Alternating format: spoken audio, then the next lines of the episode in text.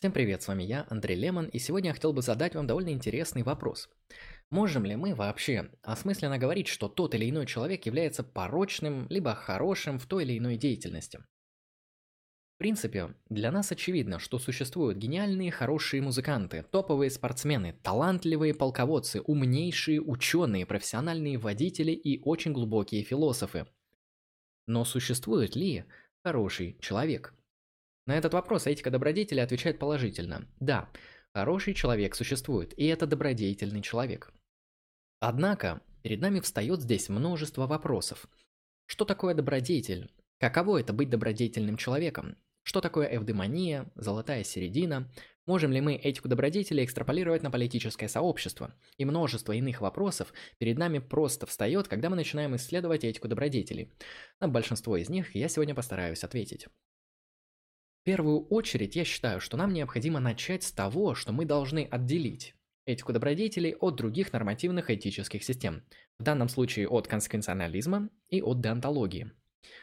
Если многоуважаемый консеквенционализм делает акцент на последствия наших действий, а деонтология фокусируется на следовании долгу, то этика добродетели ставит характер личности в центр своего внимания – в новое время как раз таки и возникает два основных подхода к нормативной этике – деонтологический и консеквенционалистский. И основной вопрос для этих этических концепций заключается в том, что я должен делать. И какие моральные правила, моральные принципы мы можем выработать для того, чтобы поступать правильно. В данном случае эти две теории делают акцент на последствия наших действий, либо на следование моральному долгу.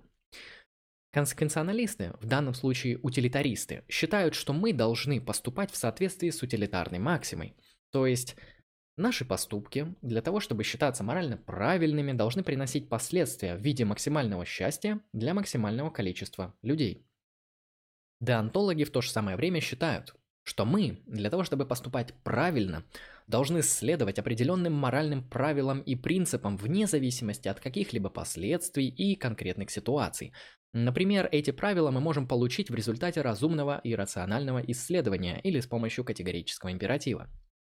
Этика добродетели, в отличие от вышеперечисленных двух теорий, фокусируется на характере человека, а не на тех или иных последствиях или моральном долге.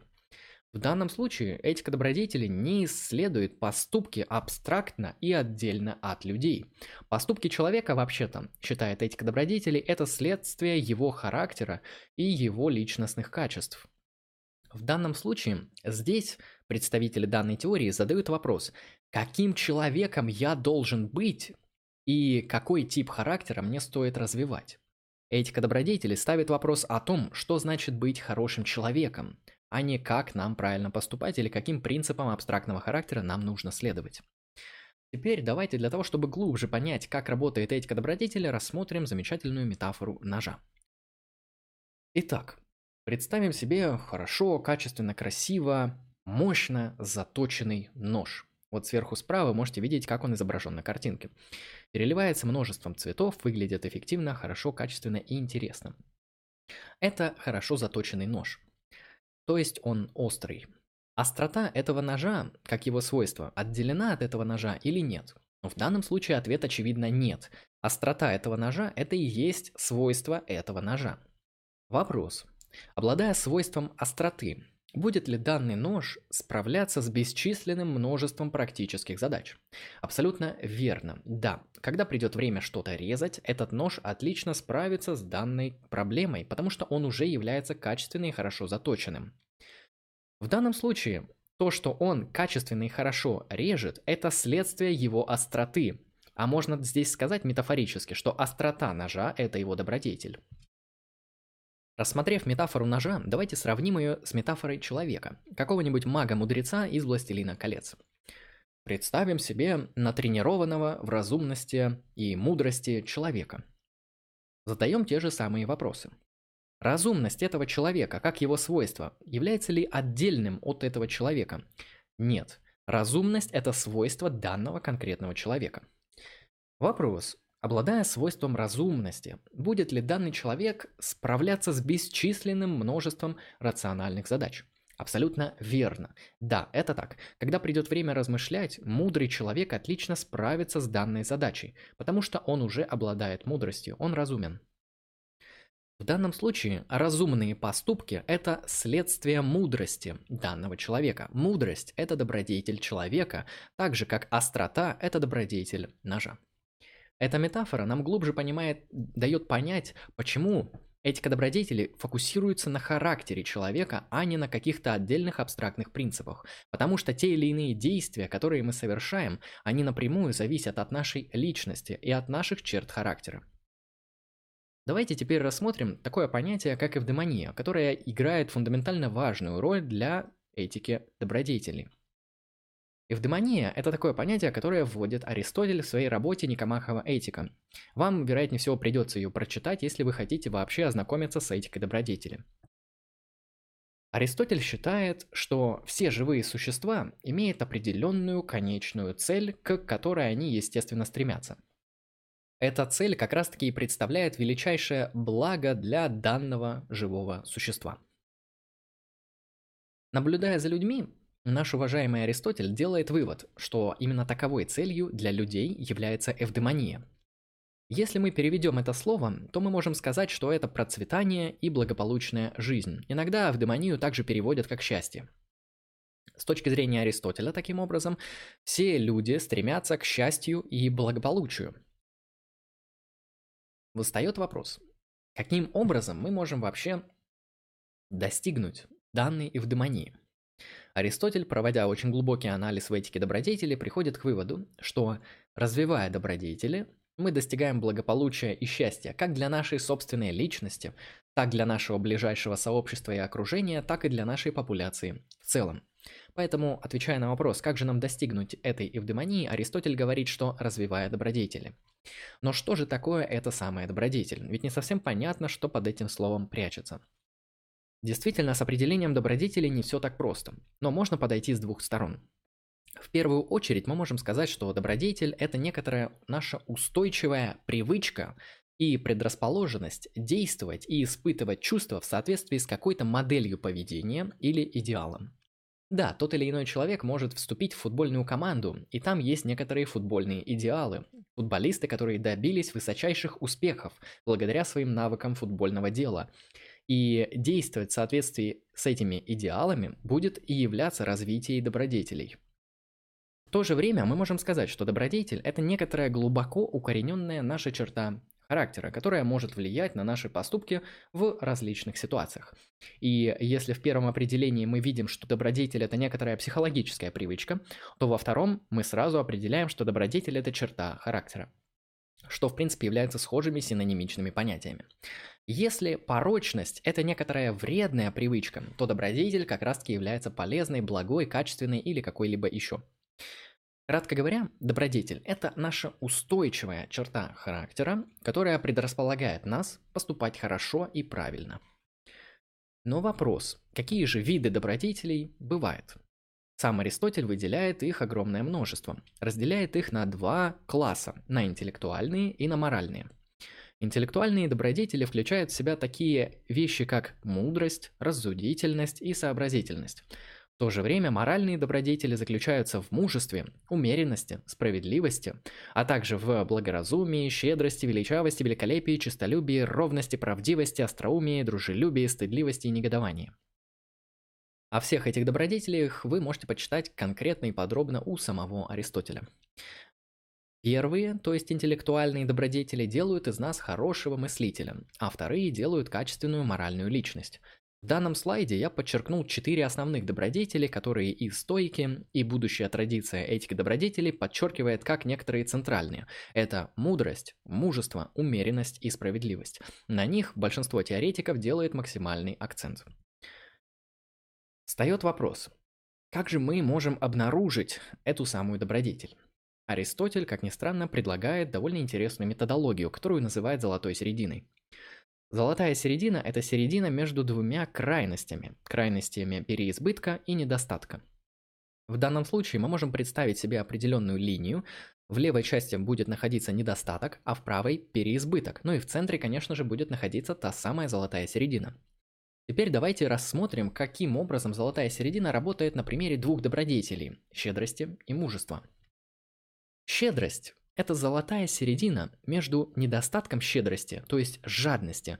Человек, который жмотит каждую монету, является действительно жадным. И переизбытком между так называемой расточительностью. Человек, который тратит деньги налево и направо, абсолютно нерационально использует свои финансы, является расточительным, то есть у него переизбыток. В данном случае золотой серединой между этими двумя крайностями будет щедрость. На примере мужества мы можем говорить, что недостаток мужества – это трусость, а переизбыток мужества – это безрассудство. Как раз таки золотой серединой между двумя этими очень опасными крайностями будет являться мужество. Здесь важно подчеркнуть, что сам Аристотель говорит, что не все добродетели можно рассматривать именно через призму золотой середины. Дело в том, что некоторые действия, пишет это сам Аристотель, являются порочными сами по себе. Например, ложь, человекоубийство, изнасилование, кражи и множество других подобных действий.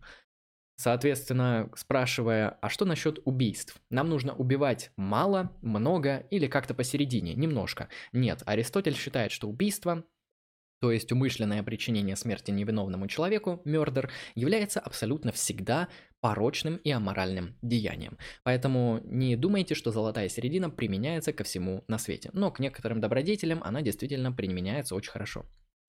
Теперь давайте рассмотрим, как вот эта этическая система экстраполируется на политику. Дело в том, что этика добродетелей, не только она, но она точно имеет политическую импликацию, что очень важно. Аристотель начинает с того, что человек всегда включен в какие-то социальные связи. Он на эти связи может влиять, и эти же социальные связи могут его образовывать. Это такие социальные связи, как семья, сообщество, город, нация, государство, империя, религия, что угодно еще. В этом плане человек всегда включен в какие-то социальные отношения и связи. И именно поэтому, говорит Аристотель, человек это существо политическое. Мы просто не можем без социальных связей существовать как вид, мы бы просто вымерли. В то же время Аристотель считает, что у каждого социального института или сообщества людей есть определенная цель, которая следует из его этической доктрины, а конкретно достижение эвдемонии. То есть те или иные Социальные институты и сообщества людей должны способствовать эвдемонии, то есть достигать процветания людей. Хорошее человеческое сообщество по Аристотелю – это такое сообщество, которое достигает эвдемонии. То есть, грубо говоря, цель любых человеческих комьюнити и человеческой популяции – это эвдемония. И в отношении эвдемонии мы можем поступать либо качественно, то есть достигать ее и совершенствоваться в эвдемонии – либо поступать неправильно, не достигая эвдемонии. Таким образом, чтобы у нас были добродетельные комьюнити, города и страны, нам нужны добродетельные люди, которые воспитываются в добродетельных семьях. И в этом плане цель семьи для Аристотеля – создать добродетельную семью с целью процветания. Точно такая же цель у сообществ, городов, социальных институтов и других человеческих организаций. В этом плане мы можем сказать, что добродетельные семьи, они формируют добродетельное сообщество, сообщество формирует города, города формируют федеральные округи, империи и так далее. В этом плане мы можем говорить, что эвдемония – это фундаментально важная концепция для аристотелевской этики, ну и для всей этики добродетели в целом. Благодаря достижению и практике добродетелей мы можем достигать эвдемонии. Теперь давайте рассмотрим плюсы и минусы этики добродетели. Все ли здесь так однозначно? Является ли эта концепция намного предпочтительней, чем концепция деонтологии или конскенционализма, или все же нет, у нее есть свои изъяны? Начнем с достоинств этики добродетели. Начать нужно с того, что данная этическая система не основывается на абстрактных принципах.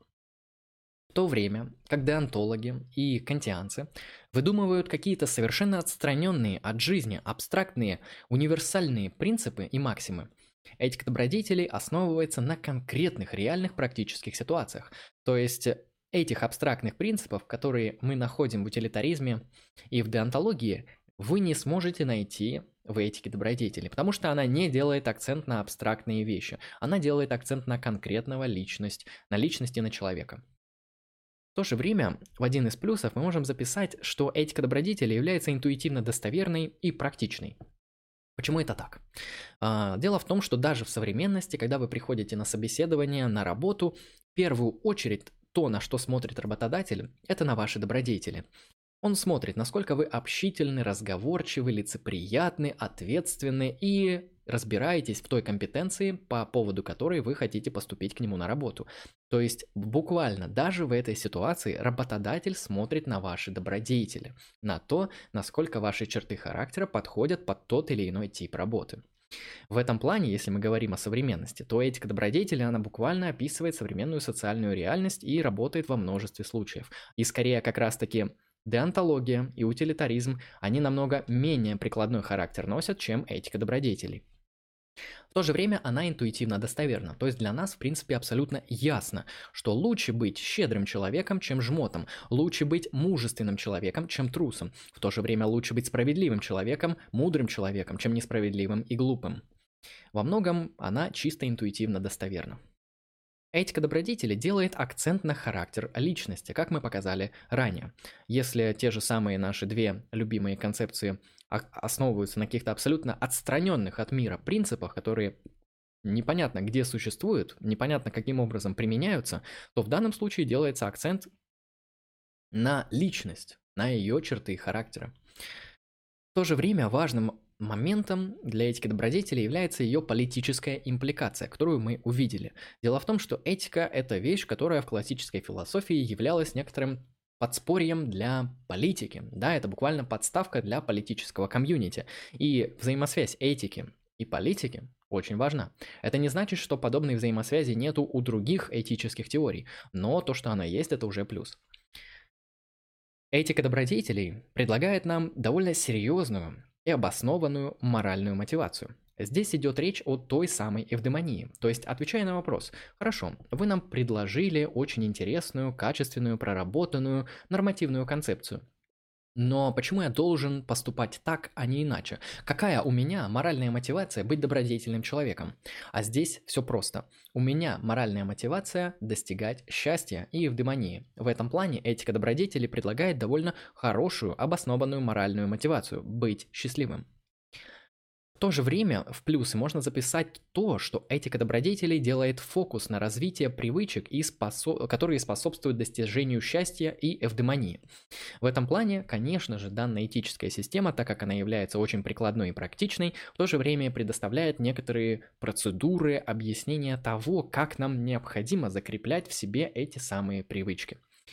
Этика добродетели учитывает эмоциональные аспекты. Если вы посмотрите на утилитаризм или деонтологию, то увидите, что личность, эмоции, какие-то частные личностные переживания абсолютно выносятся постоянно за скобки. Делается акцент только лишь на те самые абстрактные принципы. Глубокий эмоциональный человеческий мир буквально выносится за скобки. Этика добродетелей учитывает именно эмоциональные аспекты человека, потому что добродетель – это и есть черта характера, которая связана с нашими эмоциями, с нашими поведениями, а, с нашим поведением и с нашими привычками. Это все фундаментально важно, и этика добродетели это, конечно же, учитывает. Ну и, конечно же, это фундаментально интересно здесь то, что этика добродетели связывает практику и теорию. Если утилитаризм, деонтология похожи на чисто теоретические абстрактные системы, которые часто не имеют прикладного приложения, не всегда хотя, то этика добродетели, она прям внутри себя связывает практику и теорию, потому что говоря о практике, мы говорим и о теории, и описывая теорию, мы связываем ее сразу с практикой, потому что добродетель это не какой-то абстрактный принцип, это и есть навык, которому мы должны учиться. Буквально здесь практическая и теоретическая сторона связаны воедино. И в этом плане Подчеркивая это уже не один раз, скажу еще раз. Этика добродетели максимально практична. Но теперь, помимо плюсов, можно выделить несколько недостатков. Некоторые из них, на мой взгляд, кстати, не являются таковыми, потому что очень условно их называть можно недостатками. Но, скажем так, некоторые изъяны у этой концепции также есть, как и у любой. Первое – это то, что на самом деле у этики добродетелей нету строгого понимания того, что такое добродетель. Это, с одной стороны, минус, то есть мы не совсем понимаем, что такое добродетель и как нам поступать получается правильно, и какие привычки нам необходимо культивировать и постоянно практиковать и отрабатывать. С одной стороны, это серьезный минус, но с другой стороны, это связано с тем, что вообще-то человеческая психология, она очень изменчива, она очень сложна, она очень эм, структурирована. И в этом плане, открывая какие-то новые экспериментальные данные в контексте эмпирической психологии, изучающей человеческую личность, мы можем обнаруживать те или иные новые типы добродетелей и так далее, которые, кстати, также могут меняться а, в течение времени. Поэтому, с одной стороны, это минус. Да, то, что у нас, у аристотеликов, нету какого-то четкого, ясного понимания того, что такое добродетель. Но в то же время, в то же время, это не такой минус, потому что в данном случае добродетель, она может быть релятивной, она может зависеть от сообществ, она может зависеть от открытий в экспериментальной психологии и много чего другого. То есть, с одной стороны, нету четких рамок, но в то же время есть более широкая эм, простор для толкования. Этика добродетели, как второй минус, можно выделить то, что она не предусматривает процедуры принятия решений.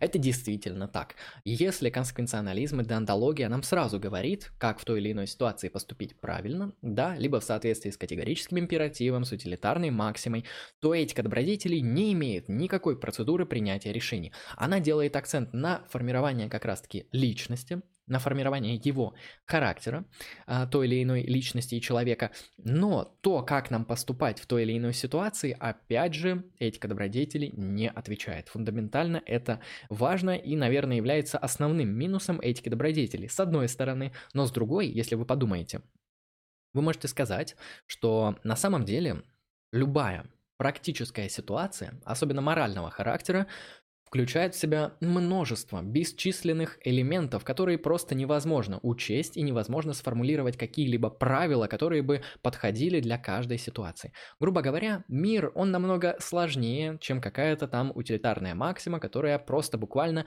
в каких-то, каких-то ситуациях будет хорошо работать, а в каких-то она будет делать это абсолютно некачественно. В этом плане отсутствие процедуры принятия решений – это в каком-то смысле даже плюс, потому что на самом деле невозможно фундаментально посчитать, вычислить и учесть все возможные практические, этические, нормативные моменты, ситуации и множество всего иного. Моральные дилеммы в этике Аристотеля решаются не каким-то абстрактным теоретизированием по поводу этих дилемм, а они решаются тем, что человек, обладая добродетелями, сможет всегда найти выход и правильное решение в той или иной ситуации, если такое решение вообще возможно. Еще один минус, который можно выделить, это то, что этика добродетелей делает акцент на формирование характера, и из-за этого она может, может препятствовать совершению правильных действий.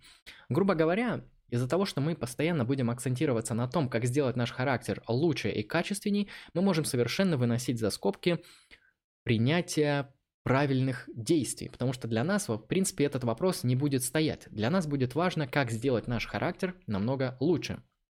Справедливей, мужественней, умеренней, мудрей, щедрей. Но вопрос о том, как поступать правильно, опять же, перед нами не встает.